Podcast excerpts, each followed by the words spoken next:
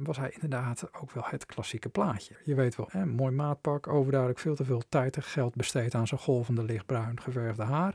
En toen zag ik het ineens ook, een stuk of 4 van die gouden ringen om zijn vingers. Ik wist gewoon zeker, dit is trein. Dus ik dacht, ja, preek maar raak broer, maar je krijgt geen cent van me. Een podcast voor kerkgangers, kerkverlaters en kerkelozen. Hagenpreken. In een onzekere wereld waarin veranderingen elkaar versneld opvolgen en ons samenkomen, zingen en beleven steeds vaker onder druk komt, is een bijbelse koers houden een must en een kompas. Tuurlijk, het is jouw leven, het is jouw schip, maar de beste stuurlui, die hebben een loods. Mijn naam is Benaiah en ik vaar graag een eindje met je mee. Hey, fijn dat je weer luistert naar Hagenpreken. We zijn er weer, de vakantie is voorbij.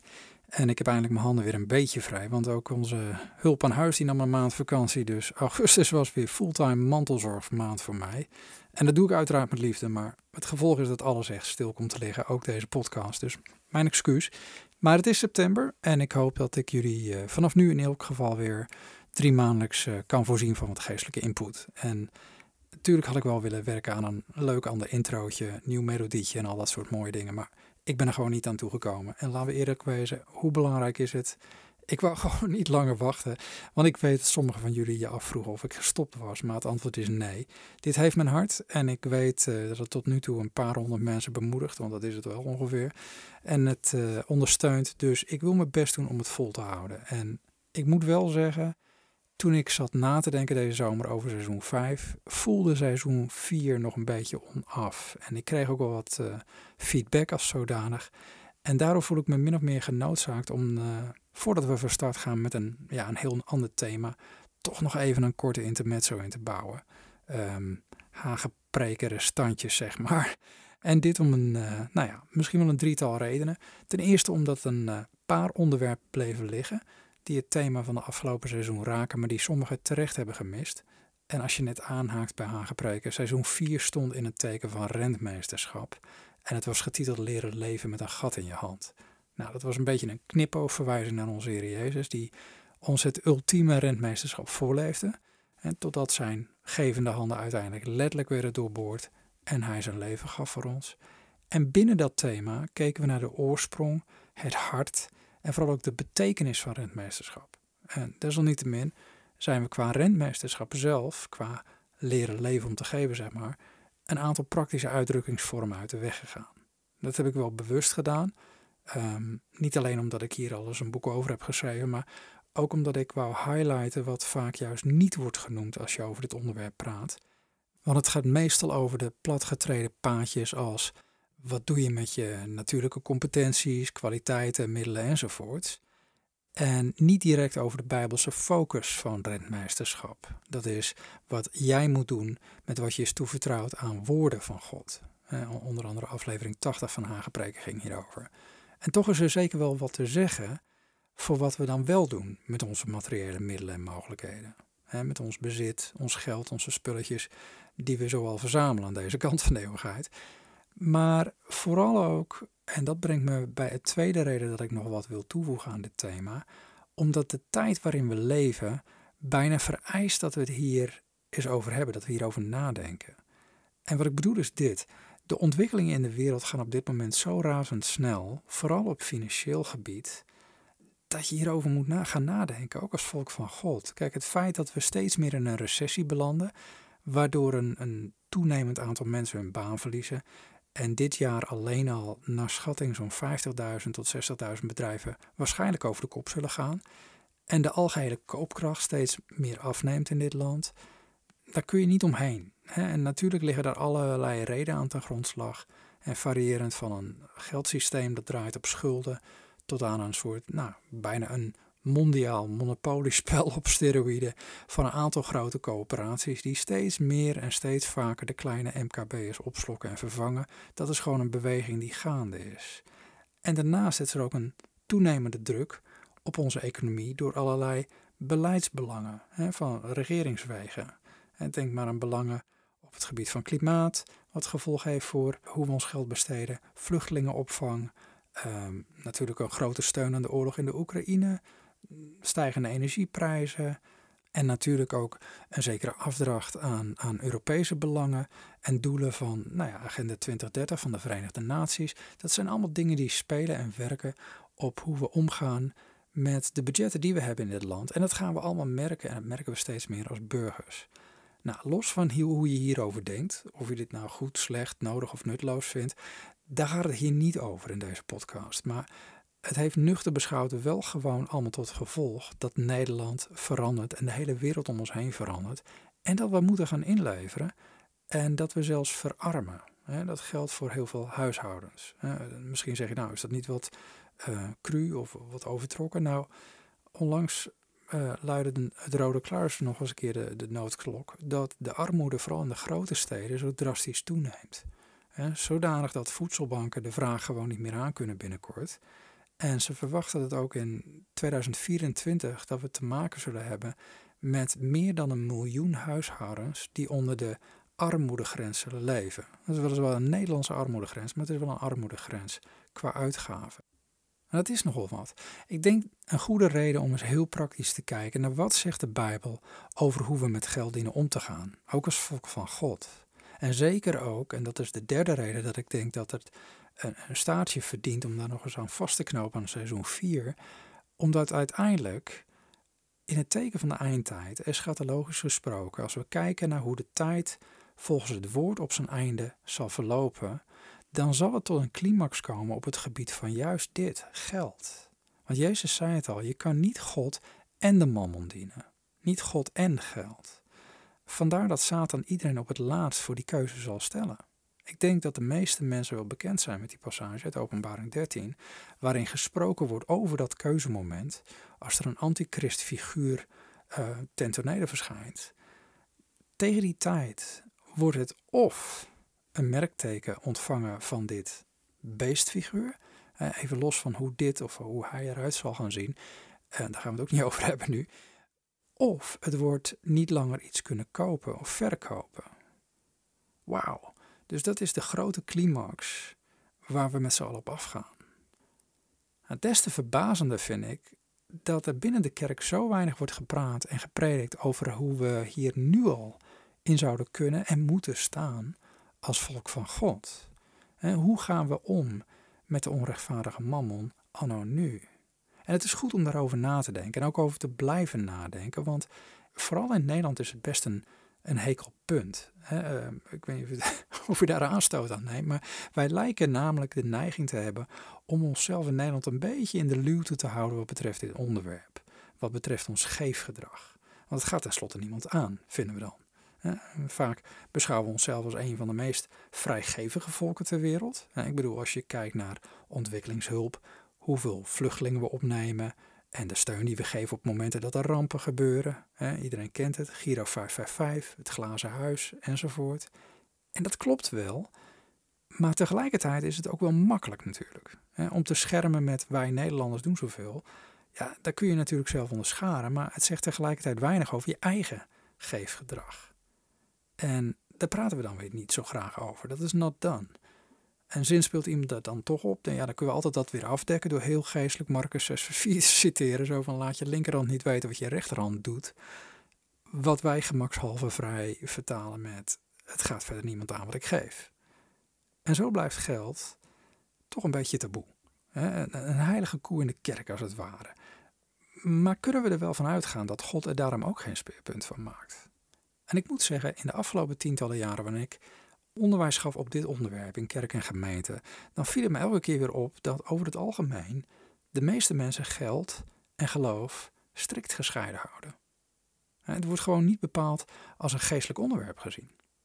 Het komt in de meeste kerken daarom ook niet of nauwelijks ter sprake. En waar het wel het geval is, dan ligt er vaak weer een ongezonde druk op. Zo van geef, nou toch, gemotiveerd met allerlei uiteenlopende redenen waar we beslist nog wel even naar gaan kijken in dit Hagenpreken staatje. Maar desalniettemin, als je het vorige seizoen hebt gevolgd, dan hoop ik wel dat je inmiddels beseft dat geld eigenlijk wel degelijk een hypergeestelijk onderwerp is.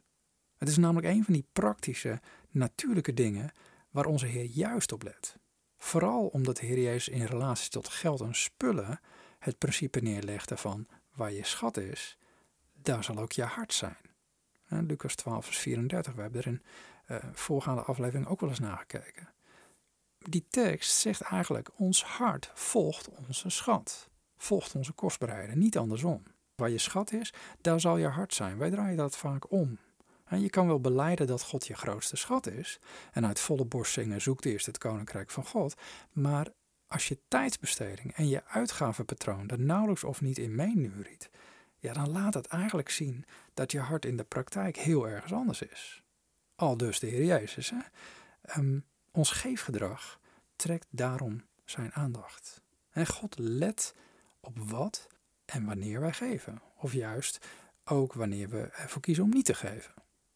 En misschien wel de voornaamste reden dat hij hier naar kijkt, is omdat hij weet dat wanneer wij niet trouw kunnen omgaan met de onrechtvaardige mammon, een synoniem voor geld, Lukas 16 vers 11, dat we ook niet zijn ware rijkdommen kunnen worden toevertrouwd. En dat is nogal wat, want wij denken vaak, oh ja, die ware rijkdommen, geestelijke dingen, maar er zit een link tussen ook het natuurlijke. En dat verklaart ook dat we lezen dat de Heer Jezus op een bepaald moment pontificaal voor de offerkist in de tempel ging zitten. Gewoon om eens te kijken hoe wij als mensen geven. Ken je dat stukje? Dat staat in Marcus 12, ik pak het er even bij. En je leest daar in vers 41 dat hij daar gaat zitten en een vrouw aantreft met een heel opmerkelijk geefgedrag. Vers 41, daar staat, toen Jezus tegenover de schatkist ging zitten, zag hij hoe de menigte geld in de schatkist wierp. En veel rijken wierpen er veel in. Nou, fantastisch toch, zou je zeggen, van die rijke mensen, zo gul.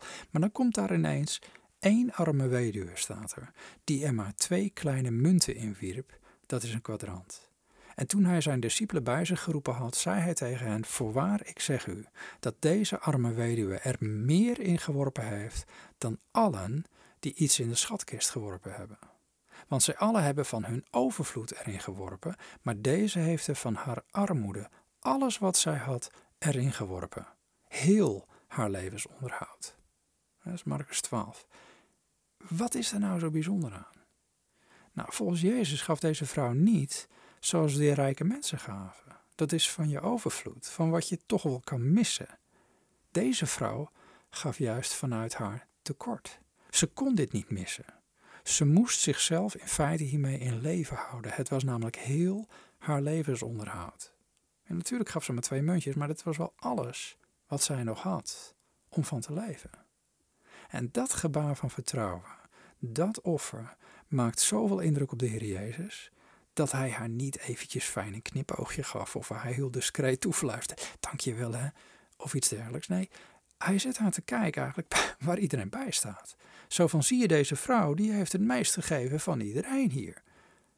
Ja, ik weet niet of ik het zo had gewaardeerd als ik mijn laatste muntjes in de collectezak had gegooid en dat de predikant mij eruit pikt tegenover een volle zaal met kerkgangers en zegt, deze man heeft meer dan jullie allemaal gegeven. En toch is dit precies wat Jezus doet. Hij prijst haar om haar hartsgesteldheid. En daarmee drukt hij iedereen, geheel publiekelijk en politiek incorrect, met de neus op de feiten. Die alleenstaande vrouw, die weduwe, had met dat kleine beetje meer gegeven dan iedereen bij elkaar. Nou, waarom doet Jezus dit? Ik denk sowieso omdat de Bijbel ons vertelt dat God het hart aanziet, maar ook omdat Jezus wist wat er in de harten van mensen speelde. Dat was de reden dat hij tegenover de offerkist zat. Hij had overal kunnen zitten, maar hij zat doelbewust daar om te zien hoe, staat er, de menigte geld in de schatkist wierp. Hij wist namelijk ook waar de werkelijke offers werden gemaakt. Want we zingen natuurlijk wel dat we lofoffers aan hem brengen, maar dit praktische, natuurlijke gebaar snijdt kennelijk nog wat dieper dan ons zangoffer. En dit is vanwege het feit, wat ik ook in, aflevering 69 uitlegde, dat geld letterlijk een stukje van je leven representeert.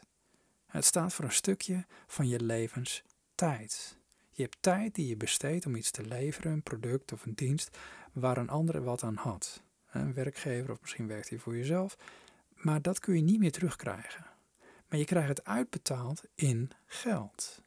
En dat geld, dat is het aantal uren van je levenstijd wat uitgedrukt wordt in bankbiljetten, zeg maar. En als je dat tot je door laat dringen, dan snap je dat God niet onder de indruk is van de hoogte van het bedrag dat je erin gooit. Want hij weet dat je iets van je leven geeft. Levenstijd. Uitgedrukt in biljetten, muntjes en cijfertjes op je digitale bankrekening. Maar uit dit verhaal blijkt dat hij nog eerder kijkt naar hoeveel je daarna overhoudt. In het geval van de weduwe bleek dat ze gewoon echt alles had gegeven. Niet een fooi van wat ze toch wel kon missen zonder dat het pijn deed, maar alles. Nou, als je daarover nadenkt, dat is best een uitdaging. Nou ben ik zelf wel heel vroeg in mijn christelijke levenswandel. Nou, niet eens bewust die uitdaging aangegaan, maar ik ben er min of meer ingeluisterd door de Heere God. Ja, dat klinkt een beetje oneerbiedig, maar ik kan niet anders zeggen. Mijn geefavontuur begon toen ik mij bevestigd wist om na mijn eerste studie naar Amerika te gaan voor een vervolgstudie.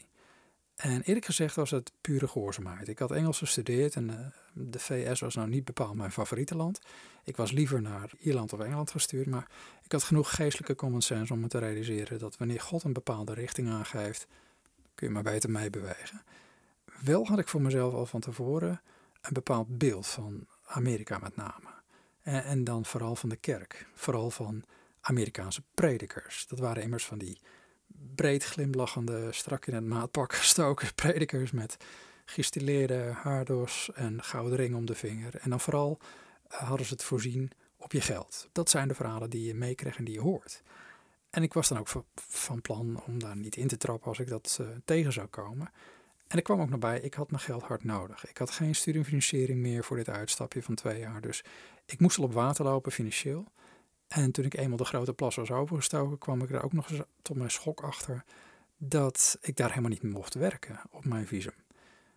Nou, anders gezegd, mijn vertrouwen op Gods voorziening werd al tot, in mijn ervaring, bovenmenselijke proporties opgerekt.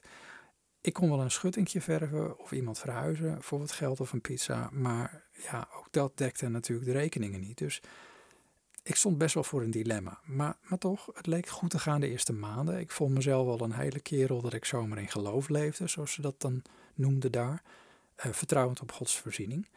Ik had alleen nog geen flauw benul wat God mij allemaal zou willen gaan leren op het gebied van mijn geefgedrag. En de eerste les daarin begon precies bij zo'n stereotype prediker waar iedereen me voor had gewaarschuwd. Een les die God zou gebruiken om niet alleen mij te bewegen mijn voeten over de redding van mijn veilige financiële bootje te zwaaien, maar om eigenlijk die hele boot los te laten.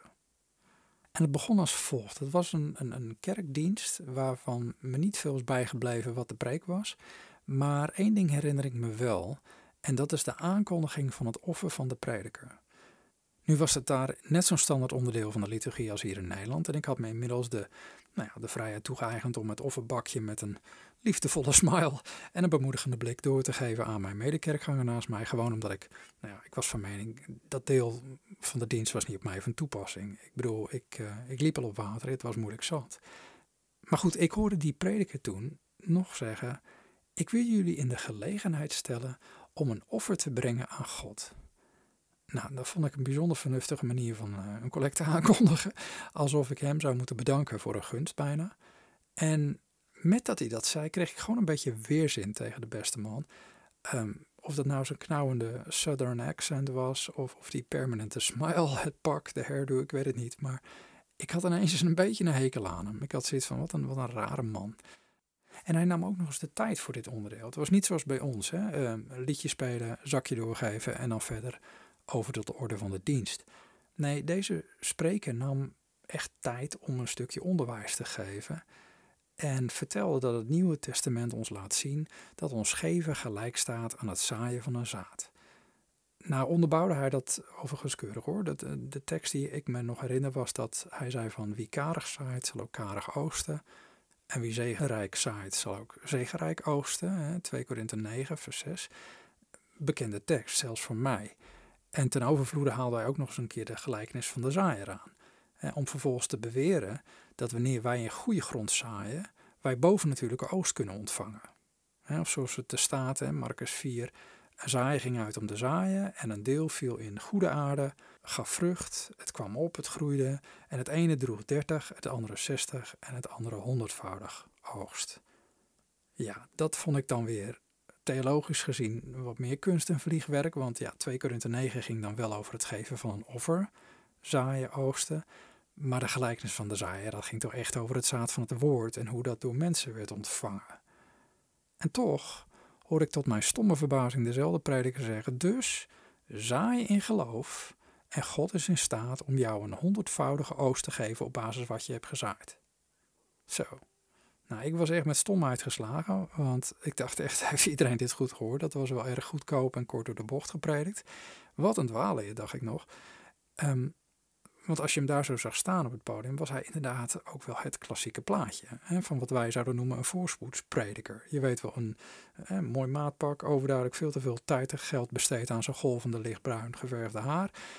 En toen ik ging opletten, ja, toen zag ik het ineens ook inderdaad 1, 2, 3, een stuk of 4 van die gouden ringen om zijn vingers. Dus ja, meer had ik niet nodig. Ik wist gewoon zeker, dit is terrein. Dus ik dacht, ja, preek maar raak broer, maar je krijgt geen cent van me. En natuurlijk had ik ook niks om te geven. Ja, ik had $1 voor de bus. Maar het moest natuurlijk nog naar huis. Dus ik liet het offerbakje met mijn klassiek gepolijste en excuserende blik aan mij voorbij gaan. Maar zoals dat wel vaker gaat met God, probeert hij soms dingen op verschillende manieren duidelijk te maken. Of soms herhaaldelijk. Dus net toen ik dacht dat de collecte passé was, hoor ik dezelfde preker weer zeggen: nou, ik bespeur in mijn geest dat er enkele onder ons zijn die zo hun reserve hebben. Ik dacht van binnen, aha. En mensen die moeite hebben om God met hun financiële zaad te vertrouwen. Nu voelde ik me wel een beetje betrapt toen hij dat zei, maar ik was ook wel een beetje in shock toen hij direct daarna zei: nou, ik wil je in de gelegenheid stellen om Gods zegen op deze manier te ervaren in je leven. Dus we gaan daarom nog een offer ophalen. Ja, toen dacht ik, doe maar, weet je wel, jij durft. Ik had echt zoiets van, nou, we hebben hier te maken met een echte classic prosperity preacher hier zo. Maar hij zei, ik daag je uit, al heb je maar $1 op zak, durf die eens los te laten en te zaaien in Gods koninkrijk. En zie wat God doet. Ja, en die opmerking zette me wel even op scherp. Want ik had inderdaad maar $1. Maar ja, wat moest ik dan? Lopend naar huis? Ja, en waarom zou ik die laatste $... mij uit de zak laten kloppen door deze gemanicuurde geldgraaier, toch? Dus ik was nog steeds niet overtuigd. Maar hij zei, al heb je maar 4 kwartjes. Wat heb je te verliezen? Ja, en dat raakte mij, want ik had inderdaad 4 kwartjes. 4, hè, dat maakte $1 in mijn broekzak. En ergens was ik keen genoeg om te weten dat die opmerking misschien niet toevallig was. Ja, let wel, ik was niet overtuigd. Ik ging niet overtuigd in geloof zaaien of zo. Sterker nog, toen het bakje voorbij kwam voor de tweede keer, vergat ik mijn gebruikelijke geestelijke blik en wierp ik mijn 4 kwartjes erin. Echt met een beetje venijn. Zo van, ja prima, weet je wel. $1, dat is dus $100, kerel, kom maar op. Daar zat niet veel geloof bij. Maar goed, de kerkdienst was afgelopen. Ik liep naar huis. En tegen de tijd dat ik thuis kwam, was ik ervan overtuigd, nou, ik heb gewoon een fout gemaakt. Dat had ik gewoon niet moeten doen. Nou is God een vader. En hij wist dat ik op geefgebied overduidelijk nog mijn geestelijke pampers aan had. Ik had nog een leercurve te gaan. Dus als vader werkt hij daarmee, gelukkig maar. Maar ik kwam thuis en mijn huisgenoot Dima, die zei, nou, goede dienst hè, vanochtend. Ik zei, mwah. Heb je nog iets gezaaid? Vroeg die enthousiast. Ik zei, nou ja, $1. Hè? Dus dat betekent dat ik binnenkort $100 kan verwachten, nietwaar? Ik gooide hem even in de gein zo. Maar die man die zag dat ik sceptisch was en die zei, nou, je zult het wel zien. Ja, inderdaad, zei ik. Ik zal het wel zien. Ik geloof er echt niks van. Maar om een lang verhaal kort te maken. Ik denk dat het maar een paar weken later was dat ik tijdens het college op de schouder werd getikt door de secretaresse die mij een envelop overhandigde. Had iemand afgegeven bij de receptie. Afzender ontbrak, stond niks op. Ik maak hem open en ik zag tot mijn schok dat daar $50 in zat. Nou was ik als student, was ik best onder indruk. $50 was veel voor mij. En tot op de dag van vandaag weet ik niet wie deze envelop had achtergelaten. Maar toen ik het aan mijn huisgenoot vertelde, zei hij meteen, zie, daar heb je de helft. Ik zei, de helft? De helft van wat? Hij zegt, de helft van je oogst, dummy, de. Zei ik, nou, dat is nog steeds geen $100. Ik was gewoon nog steeds helemaal niet overtuigd. Maar diezelfde week kwam er een vrouw na de dienst op mij af en die zei, hey, ik zie je vaak lopen naar college, heb je geen auto? Dus ik zei, nee, ik mag hier niet rijden met mijn Europese rijbewijs. Maar het is oké, ik loop graag. Hè? Je doet wat om tevreden over te komen. Dus ze zei, wil je een fiets? Ik zei, ja, biedt u mij een fiets aan? Nou, ze zegt, mijn man heeft een nieuwe mountainbike net gekocht. Dus als je wilt mag je zijn oude racefiets hebben. Dan neem ik hem zondag mee. Nou ja ik, fantastisch zei ik. Dus die zondag kreeg ik zijn zogenaamde oude racefiets. Het ding was misschien nauwelijks 2 jaar oud. Het had 15 versnellingen. Moet minstens zo'n $500 hebben gekost. Ik was echt blown away. Ik had zoiets van wauw. En dat was het moment dat er een soort slot van mijn denken ging. Zo leek het even. Ik bleef denken, klopt dit? Is het dan toch zo? Is dit bijbels ook? En hoe echt is dit? En hoe wil God zo werken in mijn leven? Nou ben ik een persoontje dat of besluit iets niet te doen. En dan krijg je hem ook met geen mogelijkheid omver. Of ergens volop induiken. Nou, dit was typisch zo'n duikmomentje. Ik dacht namelijk, oké, als dit werkt. Als dit bijbels verantwoord is. Ja, dan moet het ook echt werken. Dus, een beetje als een kind die voor het eerst van een hoge duikplank springt en halverwege de sprong pas beseft dat de afstand tot het water om maar de helft van de duik is. Ik weet niet of je dat moment kent. Besloot ik $500 te zaaien. Ik bleef het een vreemde term vinden, zaaien. Maar goed, ik dacht, dit moet dan ook kloppen. En dat omdat ik gezien had dat op het machtigingsformulier van de kerk, die je ook bij de offerbakjes kreeg, stonden 3 vakjes. Eentje voor 10e. Dat was ook iets wat ik niet kende. Eentje voor offers en 1 voor een pledge. Een pledge was een soort gelofte. En dan kon je invullen hoeveel je uiteindelijk zou willen geven over een langere tijd. En ook welk deel je nou al wilde inleggen. Dus ik dacht, oké, dus ik kan ook over een periode kan ik iets geven. Nou, kort daarna kon ik iemand helpen verhuizen. Ik kreeg nota bene $20 daarvoor. Dus de eerstvolgende zondag vulde ik in $20 van $500. Ik had geen flauw idee hoe ik de rest bij elkaar moest krijgen. Maar ik dacht, dit moet kunnen. Ik had tegen God wel gezegd, u moet me helpen. Want dit bedrag moet voor mijn tweede jaar zijn ingelost. Want als ik tussentijds naar Nederland ga, mijn ticket was wel als zodanig. Dan heb ik al mijn geloof nodig voor een baantje waarmee ik zowel mijn vliegticket als mijn collegegeld voor het tweede jaar kan betalen. Nou, en zo begon mijn geefreis. En de ene keer legde ik 50 cent in, de volgende keer weer een tientje of $5. En met hele kleine financiële babystapjes leerde ik dat het inderdaad zo is zoals de Bijbel zegt. En 2 Korinthe 9 vers 10. Hij nu die zaad verschaft aan de zaaier, mogen ook brood tot voedsel schenken en uw zaaigoed doen toenemen. En de vruchten van uw gerechtigheid vermeerderen. Dat zijn 2 dingen. Oftewel, Paulus zegt daar, wil je zaaien, als je dat wil, dan zorgt God ervoor dat jij als zaaier kan zaaien. Nou, en dat bleek, want voor de zomer had ik die gelofte ingelost. Ik had $500 gezaaid. Ik was helemaal gelukkig, helemaal blij. Maar God was nog niet klaar met me. Dat wist ik alleen nog niet. Want die zomer, ja ook die zomer trouwens, was een wonder op zich. Ik had mijn zus beloofd om haar op te zoeken in Birmingham. Waardoor ik feitelijk nog maar 5 weken overhield om te werken. Maar gek genoeg leidde de Heer het zo dat ik allerlei mensen op me afkreeg die me vorstelijk wilden betalen voor schilderklussen. Van, nou ja, wel 10 uur per dag, maar goed.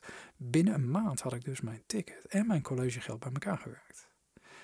En dus bij terugkomst in Californië, ja, was ik zo enthousiast. Ik denk, nou, dit werkt. En heel enthousiast stortte ik mijn $2500 aan collegegeld.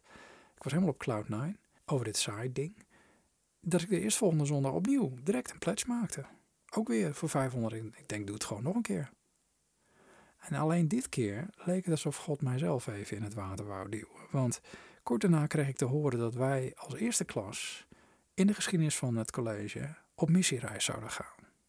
Nou, dat werd onder luid gejuich werd dat ontvangen, die mededeling. Maar ja, ik kreeg het toen in 1 keer benauwd. Want ik hoorde, jullie gaan naar Nepal. Nou, applaus en gelach en iedereen gelukkig. Maar ik kon alleen maar denken, ja, Nepal, wat kost dat? Ik was immers niet langer in mijn eigen jungle. Ik was terug in het land waar ik op water moest lopen en niet mocht werken. En het bedrag voor de trip was net zo hoog als het collegegeld wat ik net had neergelegd. $2500. Maar ik had met mijn stomme hoofd net een pledge gemaakt, dus mijn bedrag was $3000. Nou goed, lang verhaal kort, je raadt het al. God voorzag dat jaar en allebei. En meer dan dat. En de tijd staat nu niet toe om te getuigen van alle wonderen die er juist op financieel vlak plaatsvonden in dat jaar. In een land waar ik niet mocht werken. In een gebied waar ik destijds van wist dat het op nummer 26 stond in de wereldranglijst van rijkste gebieden ter aarde. Enorm duur om te wonen, maar toch. God werd hierdoor niet beperkt. Nou, waarom vertel ik je dit allemaal? Ik doe het bewust. Ik heb bewust eventjes dit neergelegd bij je. Niet om mijn geloof van Gods voorziening in de schijnwerpers te zetten. Ook niet omdat ik geloof dat God zijn mensen enkel kan voorzien als ze bewust iets zaaien, zodat hij hun weer een oogst kan geven. Nee, God is een vader die sowieso zorgt voor zijn kinderen. Maar er zijn wel bepaalde principes die hij ons leert.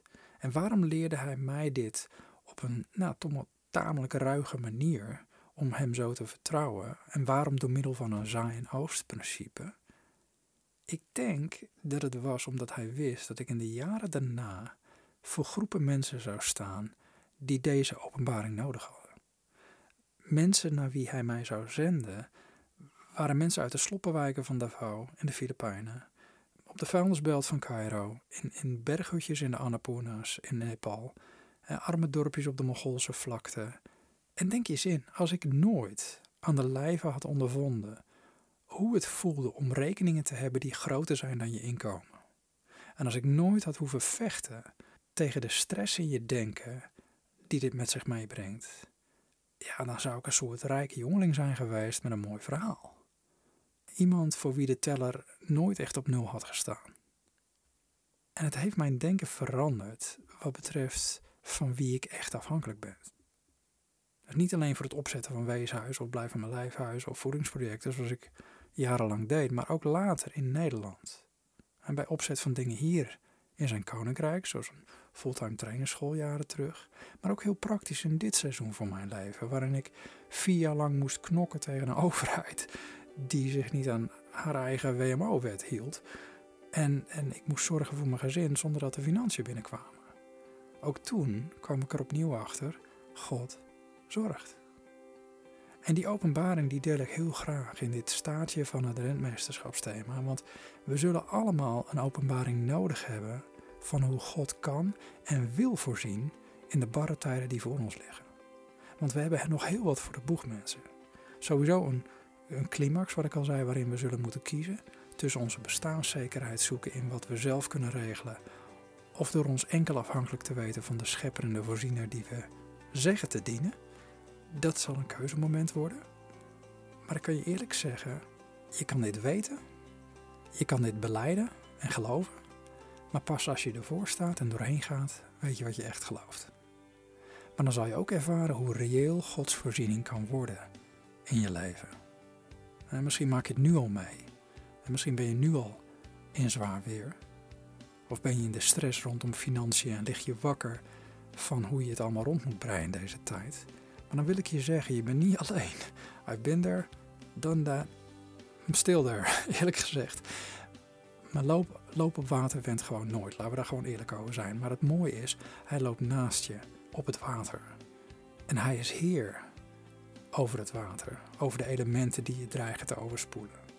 En ik hoop dat ik met dit, laat maar even zeggen, hagenprekenrestantje, voor hoeveel afleveringen dit ook zal zijn, in ieder geval een eindje op weg kan helpen om je te leren vertrouwen op zijn woord.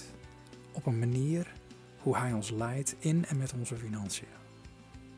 En net als Petrus, wandelend op water, is het een ogenschijnlijk tegengestelde manier van bewegen en leven. Maar als je zijn bevel volgt en blijft kijken naar hem, dan zul je merken dat geen storm te zwaar is. Blijf luisteren, blijf koers houden naar zijn woorden.